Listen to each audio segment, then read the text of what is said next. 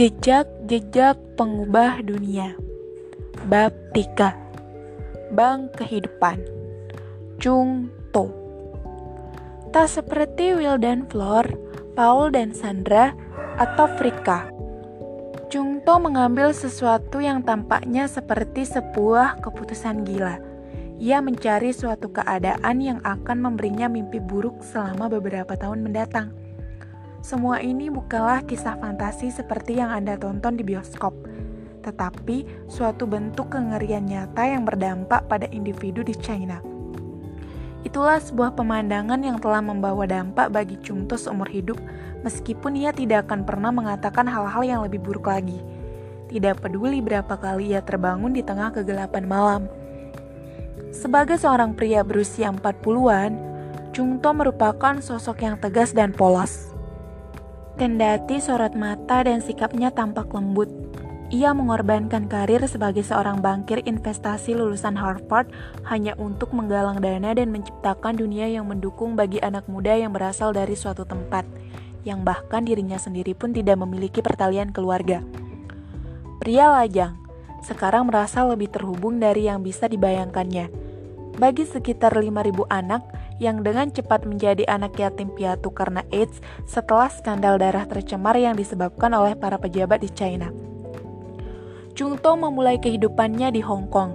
Ayahnya bekerja pada pemerintah. Keluarganya termasuk keluarga berpendidikan dan kaya. Pada usia muda, rupanya ia mendapat pelajaran pertama tentang beramal. Saya ingat nenek saya kami biasa pergi ke restoran favorit untuk bersantap siang dengan dimsum, sekaligus sebagai ajang pertemuan keluarga. Pada masa itu, Hong Kong masih merupakan suatu negara miskin. Masih banyak pengemis di luar restoran. Biasanya, nenek memberi saya sekeping uang logam dan menyuruh saya memberikannya kepada pengemis itu. Ia selalu berkata, "Saat kamu berada dalam posisi yang dapat membantu orang lain, kamu semestinya membantu mereka." Pada waktu itu, saya tidak mengerti apa maksud nenek. Tetapi, kemudian saya menyadari mengapa bukan dia sendiri yang memasukkan uang logam itu ke dalam kotak si pengemis, tapi menyuruh saya yang melakukannya. Dia ingin memberdayakan saya sehingga saya berada dalam posisi untuk memberi dan menumbuhkan mentalitas seperti itu dalam hati saya. Jadi, kapan pun memberi sekeping uang kepada pengemis, saya akan mengerti bahwa saat mampu, saya semestinya membantu orang lain. Sang nenek ternyata juga memiliki kecenderungan altruitis. Kedua kakek neneknya melarikan diri dari negara China daratan saat komunis mengambil alih dan selama bertahun-tahun sang nenek tinggal di Hong Kong. Dia akan selalu membantu sesama pengungsi. Apa yang dia ajarkan pada Chung sesuai dengan kebiasaannya sekaligus keyakinannya. Keprihatinan Chung To sepanjang hayatnya bertalian dengan wabah AIDS yang muncul setelah kepindahan keluarganya ke San Francisco. Tempat sang ayah berhasil mendapatkan pekerjaan di sebuah perusahaan swasta. Saya tiba di San Francisco pada tahun 1982 di awal AIDS mewabah. Banyak orang sekarat dan saya dan yang lain panik. Mereka tidak tahu penyakit apa itu sebenarnya, setiap hari, berita tentang AIDS terpampang di halaman depan semua surat kabar. Banyak yang menyebutnya penyakit paragai atau kanker paragai. Sebagai seorang imigran baru di usia remaja, hal itu membawa dampak besar bagi saya. Ia juga melihat langsung dampak yang terjadi. Saat saya akan masuk SLTA di San Francisco, seorang guru saya meninggal dunia karena AIDS. Kejadian itu berdampak sangat mendalam pada saya tetapi, hal itu sekaligus membuat saya lebih peka pada usia yang masih sangat muda, karena saya tahu Anda tidak dapat tertular penyakit itu dengan mudah. Saya bertemu dengan guru itu setiap hari dalam jarak yang sangat dekat, dan kami semua tidak tertular sama sekali. Kejadian itu juga sekaligus membuat saya mengerti seperti apa wajah orang yang terkena AIDS.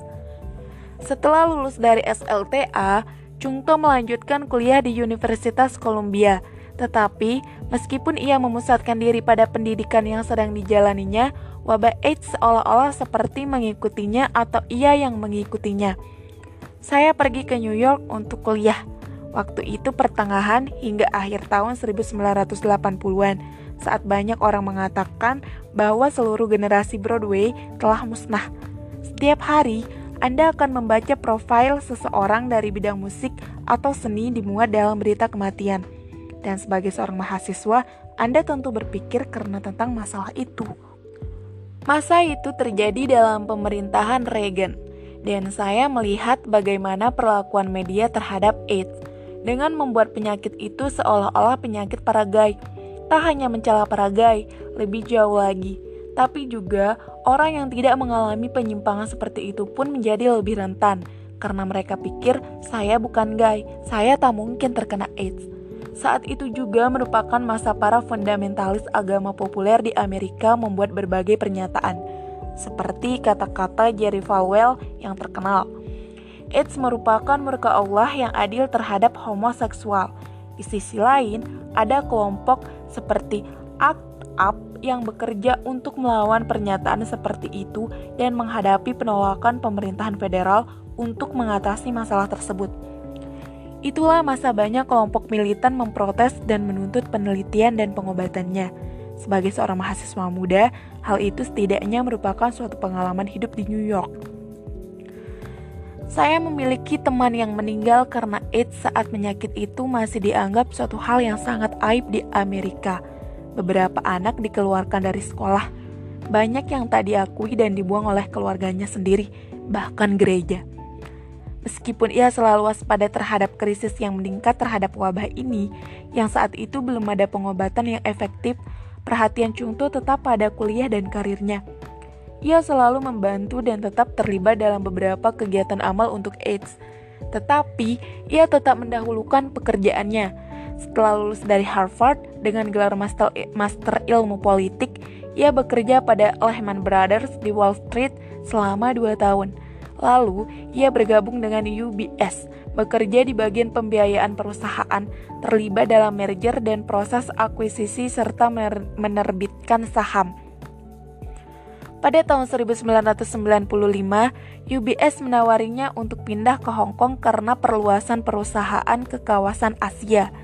Kesempatan untuk bekerja di tempat kelahirannya sebelum penyerahan Hong Kong ke Inggris kembali pada tahun 1997 bukanlah sesuatu yang ingin Chung terlewatkan. Ia pun pindah ke Hong Kong dan bekerja pada cabang bank tempatnya bekerja selama beberapa tahun. Kemudian, bekerja dengan beberapa perusahaan lain dalam posisi yang berhubungan dengan keuangan. Tahun 1998, sambil terus bekerja, ia mulai mendirikan Yayasan Ciheng, sebuah organisasi yang didedikasikan untuk meningkatkan kewaspadaan terhadap AIDS di China. Kami mendirikan Ciheng pada tahun 1998 dari tahun 1998 hingga tahun 2001. Kami memberikan edukasi dan melakukan pencegahan bagi para pemuda, para pekerja seks, dan kaum gay. Kemudian, melalui teman-teman dan beberapa koneksi di, di daratan China, Chungto mulai mendengar desas-desus yang mengusik hatinya. Kisah yang didengarnya memang masih samar, tapi tetap seputar desas-desus mengenai darah tercemar yang menginfeksi para penduduk desa dalam skala besar. Kelak, ia membaca sebuah kisah di surat kabar yang ditulis oleh penulis wanita yang dikaguminya, yaitu seorang jurnalis yang menggunakan karyanya untuk memerangi wabah AIDS di China. Suatu hal yang jarang terjadi saat sebuah berita mampu mengubah tujuan hidup seseorang. Namun, pada tahun 2001 itulah yang benar-benar terjadi pada Chung To, Kisah yang ditulis jurnalis wanita itu membuatnya ingin menyaksikan kasus itu dengan mata dan kepalanya sendiri. Saya membaca kisah yang ditulis oleh Elizabeth Rosenthal, kenangnya. Pada masa itu, dia merupakan wakil kepala biro surat kabar New York Times di Beijing, juga merupakan sosok yang benar-benar menginspirasi saya. Dulu, dia bekerja sebagai seorang dokter, lalu sebagai jurnalis yang sangat bersemangat menulis tentang wabah AIDS di China. Dia mendengar tentang wabah AIDS di China Tengah, tempat banyak orang menjual darah selama awal tahun 1990-an. Karena praktik yang tidak sehat, banyak di antara mereka yang terinfeksi HIV.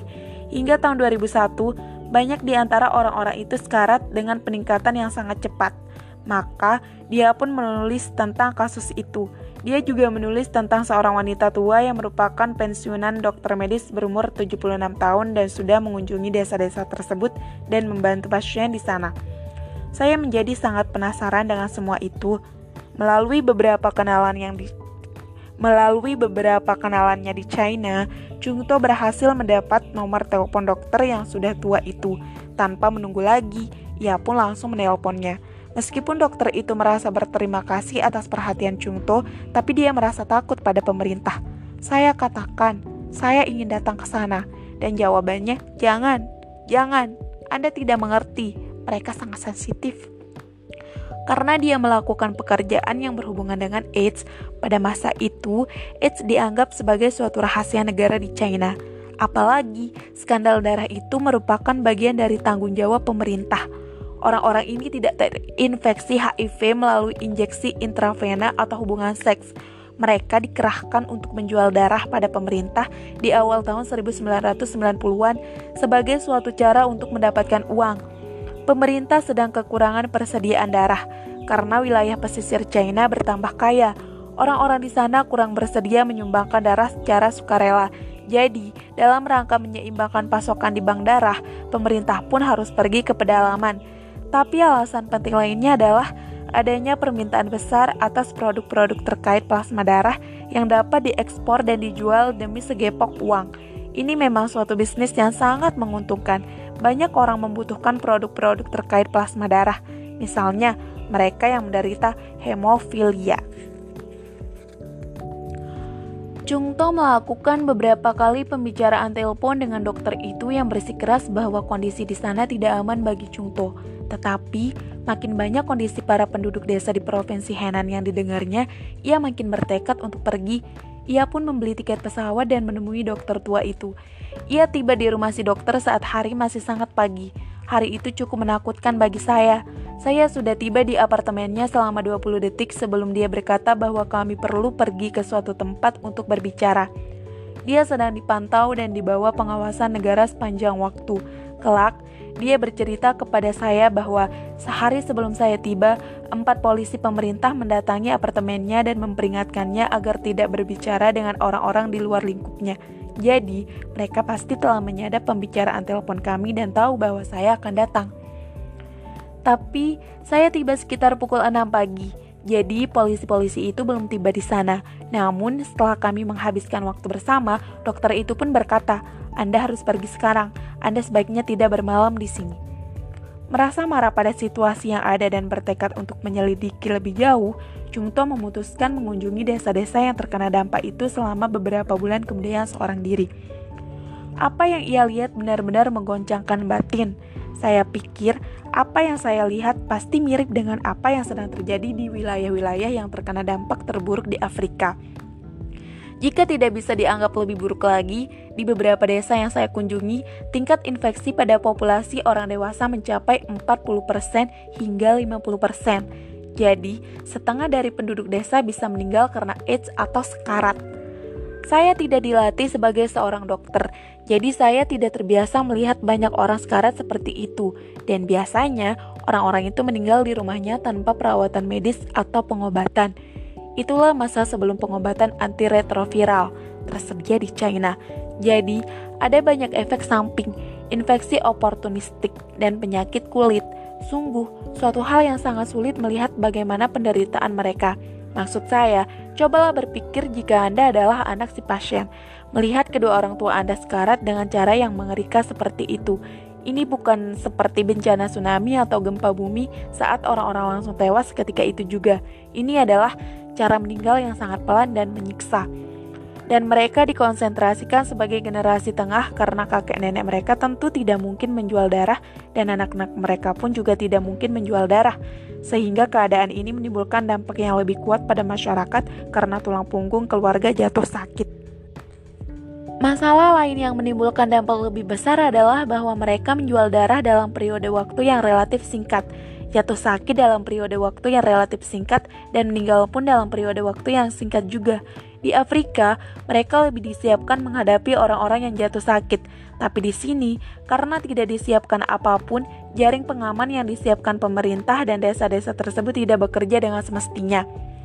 Satu desa bisa terdiri atas tiga atau empat keluarga. Saat beberapa di antara mereka jatuh sakit, yang lain bisa merawat mereka yang sakit. Tapi saat setengah dari mereka jatuh sakit, seluruh jaringan keluarga tradisional itu pun terancam musnah. Pada tingkat yang lain, meskipun apa yang dilihat Chungto di Cina sama mengerikannya seperti di Afrika, saat saya sendiri melihat sekelompok nenek merawat cucu-cucu dari anak-anaknya sendiri, bahkan 6 hingga 10 cucu sekaligus, seperti yang terjadi di Afrika. Para kakek dan nenek harus menyaksikan anak-anaknya meninggal dunia satu persatu. Saya mengenal banyak keluarga yang generasi tengahnya sudah benar-benar musnah. Jadi, para kakek nenek itu pun harus kembali menjadi orang tua mereka harus bekerja di ladang dan memperoleh penghasilan untuk menghidupi cucu-cucu mereka. Dan bagi generasi tengah, mereka terjangkit HIV, menderita secara fisik, dan tidak meninggal dengan tenang. Mereka berpikir bahwa mereka meninggalkan anak-anak yang masih di bawah umur tanpa orang dewasa yang akan merawat mereka, dan merasa bahwa mereka belum melakukan tugas dengan baik sebagai orang tua.